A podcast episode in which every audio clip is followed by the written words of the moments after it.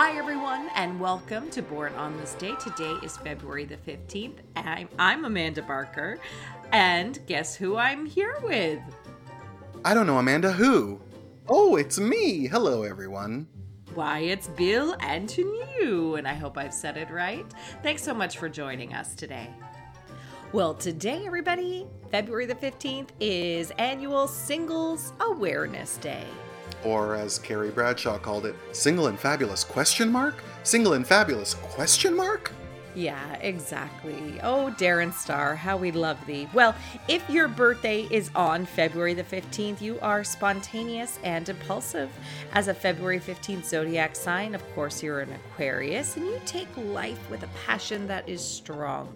You are paired with the element of air, and in many ways, much like the air it, it explores, you go on a journey of being free. That is your lifelong journey.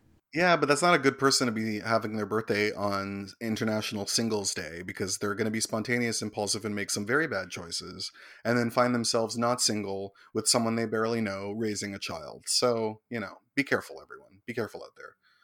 Be, be smart about the passions that are too strong. Celebrating a birthday today, Alex Borstein has been performing the voice of Lois Griffin on Family Guy since 1999 and is currently enjoying success on The Marvelous Mrs. Maisel, Amanda's favorite show, for which she has won two Emmy Awards.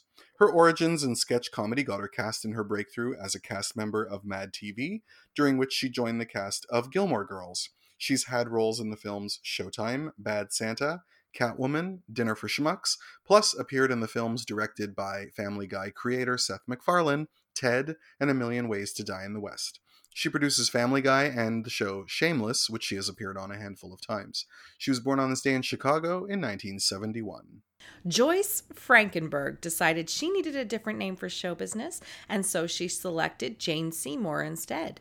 After early roles in the films Young Winston and The Only Way, she had a breakthrough as the youngest ever Bond girl in the 1973 film Live and Let Die, playing the role of Solitaire. She's been a non-stop success ever since, appearing in Battlestar Galactica, Bill's favorite romantic movie, uh, on Singles Day Somewhere in Time, winning a Golden Globe for the TV movie East of Eden, starring in the miniseries War and Remembrance. She was Wallis Simpson in The Woman He Loved. And in 1993, of course, she took on her signature role on the series Dr. Quinn Medicine Woman, which lasted six seasons and won her another Golden Globe. Since then, she's appeared on Smallville, uh, Wedding Crashers, that movie, and uh, she was also in The Kominsky Method. She was born on this day in Hayes, England in 1951. Natalie Morales graduated the theater program at Miami Dade College before landing a guest spot on CSI Miami, then went on to star on the ABC film family series The Middleman and was on a series of the show White Collar. Following appearances on Parks and Recreation, The Grinder, Girls, and the film Battle of the Sexes, before she starred on Santa Clarita Diet and her own series Abby's. Last year she was on the series Dead to Me. She was born on this day in Kendall, Florida in 1985. He had early roles in Grease 2 and Where the Boys Are, but Christopher McDonald will always be best known to some of us for his breakthrough role as Thelma's obnoxious car salesman husband, who inspires her to go on a one way road trip in the 1991 classic Thelma and Louise. He followed it with roles in Grumpy Old Men, quiz show, The Faculty, had appearances on Empty Nest and Veronica's Closet, and starred on Family Law for three seasons. He was later on Boardwalk Empire and The Good Wife, and more recently was on Ballers and Mr. Iglesias. He was born on this day in New York City in 1955. Juilliard graduate Megan Dodds had a few notable roles in the late 90s, most memorably as one of the wicked stepsisters in the Drew Barrymore Cinderella film Ever After. Plus, she appeared in the disturbing independent drama Urbania and the comedy Bait. She later appeared on episodes of Detroit 187 and CSI New York. In 2019, she was on the miniseries For All Mankind and in the films The Will and Juliet Naked. She was born on this day in Sacramento, California in 1970. Was she the stepsister in Ever After that looked kind of like she could have been Winona Ryder's sister? No, she's the blonde. Yeah, of the two wicked stepsisters. Yeah, I always thought she was British. Maybe because she did a good accent in that movie. I don't know. Well, he wasn't British, but he was discovered by Lorne Michaels while performing with the Second City in Chicago. He was cast on Saturday Night Live in 1990, staying on the show until 1996, during which he made his breakthrough in the films Airheads, Wayne's World 2, and the hit comedy Tommy Boy, co starring David Spade. He reunited with Spade in Black Sheep and completed the films Beverly Hills Ninja and Almost Heroes before his death of a heart attack at the ripe old age of 33 in 1997. His last film appearance was a cameo in Dirty Work, released a year later. He was born on this day in Madison, Wisconsin in 1964. Wow, 33. That, uh, there's got to be more at work there than just being unhealthy. He lived hard in general. I remember um, in his autobiography, uh, Rob Lowe talked about working with him because he's in Black, uh, not Black. I think he's in Black Sheep, but he's definitely in Tommy Boy, and uh, probably Wayne's World as well. So he knew him well, and he talked about actually being in Toronto. They were probably filming Tommy Boy here, and um, they went to you know you know Barberian's down at uh, Yonge and Dundas. They went there for dinner one night because that's where you go when you're shishi. Although I do yeah, I like that restaurant a lot.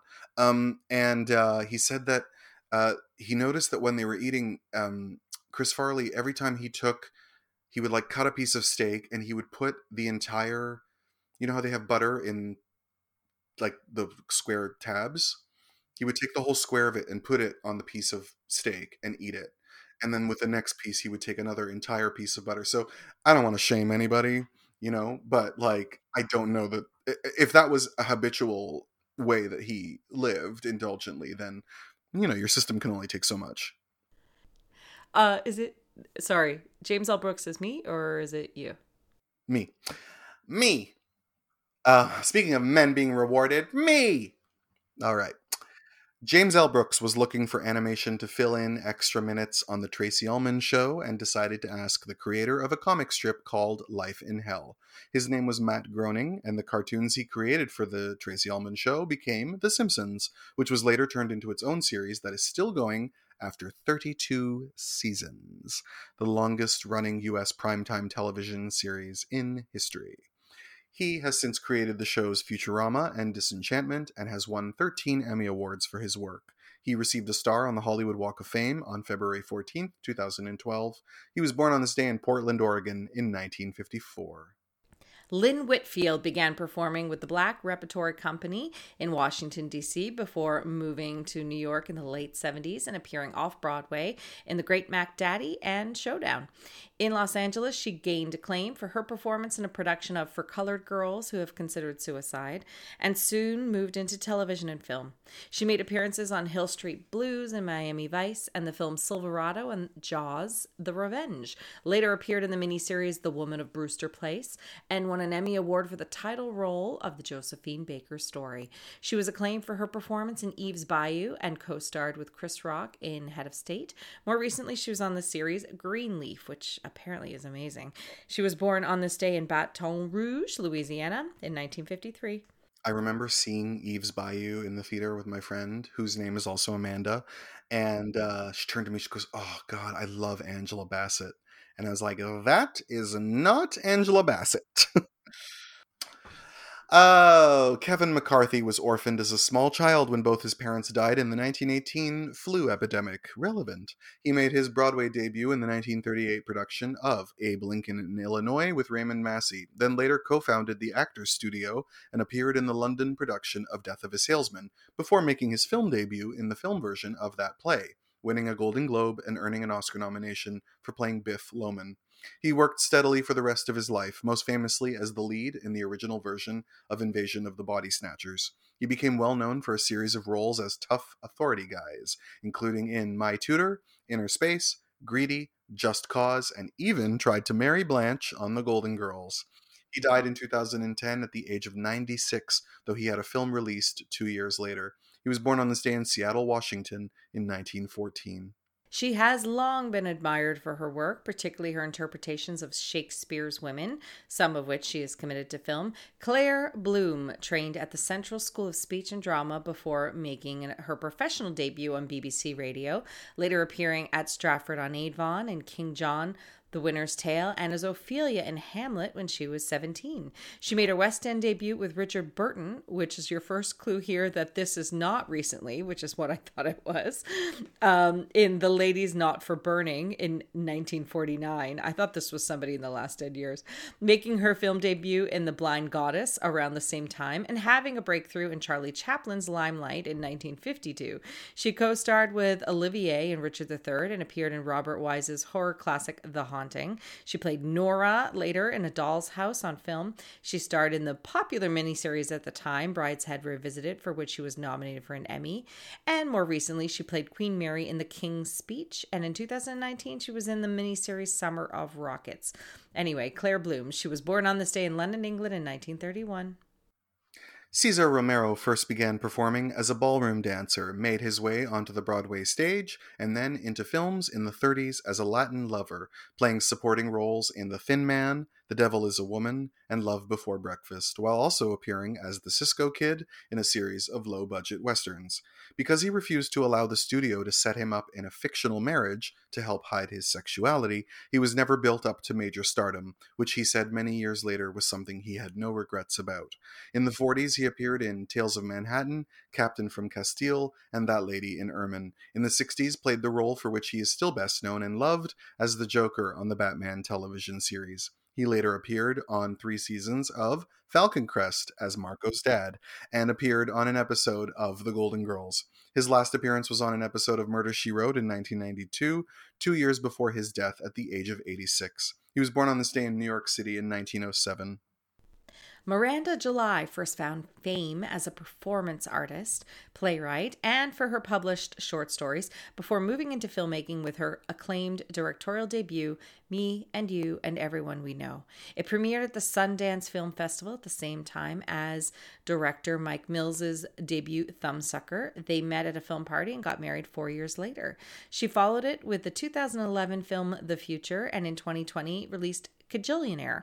While as an actress, she appeared in the films Jesus' Son, Madeline's Madeline, and an episode of one of my favorites, Portlandia, as one of the owners of Two Girls, Two Shirts. She was born on this day in Barre, Vermont in 1974. And I believe I have her book of short stories queued up in my uh, Libby app. So watch out, world. Marisa Berenson was one of the top models of the 60s, a particular favorite at Vogue magazine, who moved into films with Visconti's 1971 film Death in Venice, then a year later gave her best known performance as Natalia Landauer in the Oscar winning Cabaret, for which she was nominated for two Golden Globes, even the last time we recorded, Amanda said she had no idea who she was. She played the female lead in Barry Lyndon, despite not uttering more than 100 words throughout the whole film, and later appeared in Blake Edwards' SOB, The Secret Diary of Sigmund Freud, Clint Eastwood's White Hunter Black Heart, and in 2010 co starred with Tilda Swinton in the Luca Guadagnino film I Am Love. She is the sister of photographer Berry Berenson, who died on one of the planes that crashed into the Twin Towers, and is the granddaughter of famed fashion and costume designer Elsa Schiaparelli. She was born on this day in New York City in 1947. Harvey Korman rounds out our list today. He's one of the 20th century's favorite comedic actors, best known and loved for his 10 years on The Carol Burnett Show and for his performances in the films Blazing Saddles, my, one of the favorites of my family, Herbie Goes Bananas, and Curse of the Pink Panther. He had his first break on Danny Kaye's variety show in the early 60s, on which he honed his skills. He later had a regular gig performing the voice of the great Gazoo on the Flintstones, earned four Emmy Awards and a Golden Globe for his work on Burnett's show. He also played Bud Abbott in a TV biopic about Abbott and Costello. He made his last appearance in the Flintstones in Viva Rock Vegas in 2000, eight years before his death in uh, uh, at the age of ni- uh, 81, and he was born on this day in Chicago in 1927. Amber Riley auditioned for American Idol when she was 17 but was turned down. Then a few years later auditioned for the show Glee and landed the role of Mercedes Jones, for which she played for the show's whole 6 seasons. During the show's run, she and Derek Hough were crowned winners of Dancing with the Stars in 2013. Later, she appeared as Addaperle in The Wiz live on television, co starred in Tyler Perry's Nobody's Fool, and in 2016 played Effie White in the West End production of Dreamgirls, for which she won an Olivier Award.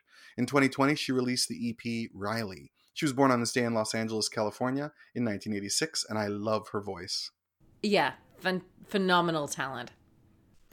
John Barrymore tried to avoid his family's business of the theatre, but after appearing with his father, Maurice, in a play in 1900, and with his sister Ethel a year later, his life was cemented. And by 1903, he was a top draw in comedic and dramatic plays, including Justice, Richard III, and Hamlet, which led him to being called the greatest living American tragedian. He entered silent films in the 1920s, and by the time sound came along, he was a star in such films as Svengali, Grand Hotel, and in 1934 was in what is considered the first ever screw, screwball comedy put to film, 20th Century. He was as famous for his talent as he was for his drinking, which had begun when he was a boy. And uh, of course, if you're a boy in, you know, very early vaudeville, but pre vaudeville, really. Uh, and that gave him many health problems in adulthood, leading to his death in 1942 at the age of 60. He was the father of actor John Drew Barrymore, who is the father of actress who also had his own issues, um, actress uh, Drew Barrymore. Uh, and her issues have been well documented in her two books. John Barrymore was born on this day in Philadelphia in 1882. Gale Sondergaard has the distinction of being the first person to win the Academy Award for Best Supporting Actress when the category was introduced in 1936, which is actually eight years after the Oscars started.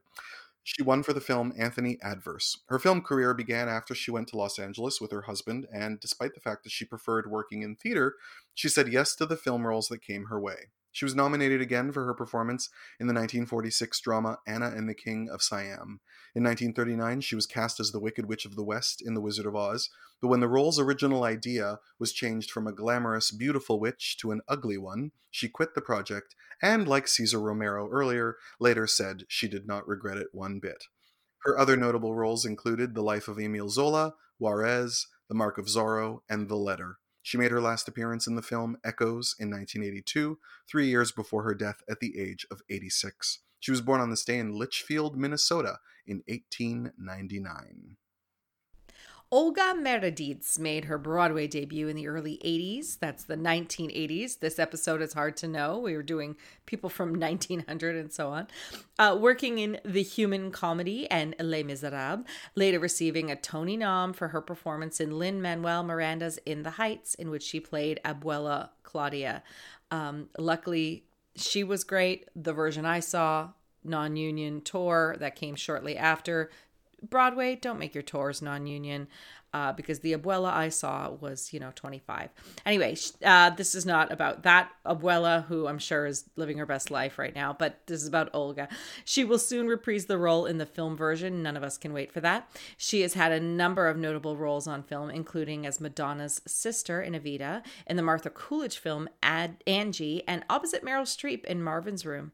On television, she's appeared in Orange is the New Black, Brooklyn Nine-Nine, and as Judge Roberta Martinez on Law and Order SVU. She was born on this day, and she's one of the few people that you'll hear who was born here in Guantanamo Bay, Cuba, in 1956.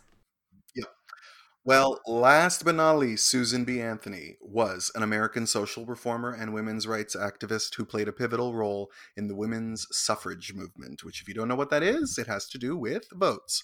Born into a Quaker family committed to social equality, she collected anti slavery petitions at the age of 17. It was her way of avoiding having premarital sex. In 1856, she became the New York state agent for the American Anti Slavery Society. She traveled extensively in support of women's suffrage, giving as many as 75 to 100 speeches per year and working on many state campaigns. Working internationally for women's rights, she played a key role in creating the International Council of Women. Sounds Loud, which is still active. Just kidding. She also helped to bring about the World's Congress of Representative Women at the World's Columbian Exposition in Chicago in 1893.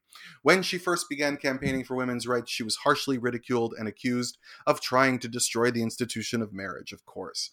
Public perception of her changed radically during her lifetime, however, except, of course, that women who do the same thing now are also condemned because the only way you can get away with having an opinion as a woman is to be dead for a hundred years. Her 80th birthday was celebrated in the White House at the invitation of President William McKinley, and she became the first female citizen to be depicted on U.S. coinage when her portrait appeared on the 1979 dollar coin. She died at, uh, at the age of 86 of heart failure and pneumonia in her home in Rochester, New York on March 13th, 1906. That's a very old age for her time she was buried uh, who cares at her birthday celebration in washington a few days earlier anthony had spoken of those who had worked for, with her for women's rights. There have been others also just as true and devoted to the cause she said. I wish i could name everyone but with such women consecrating their lives failure is impossible. Failure is impossible quickly became a watchword for the women's movement. She is an absolute hero and she was born on this day in adams massachusetts in 1820 and that wraps up. Uh, what better way to wrap it up than the incredible Susan B. Anthony? So happy birthday if you're celebrating today. We had so many amazing people that you share this list with. And uh, it's a chilly, it's going to be chilly. So uh, no matter what year you're listening to, this is pro- pro- pretty, pretty sure February 15th is chilly. So do stay warm. Cuddle up, watch something really great today, or, or have a, a nice enjoyment by yourselves because it is Singles Awareness Day. I'm here with my absolute favorite, um, sometimes single person, uh, Bill. And Bill, it's always been a pleasure. Thank you so much. See you tomorrow.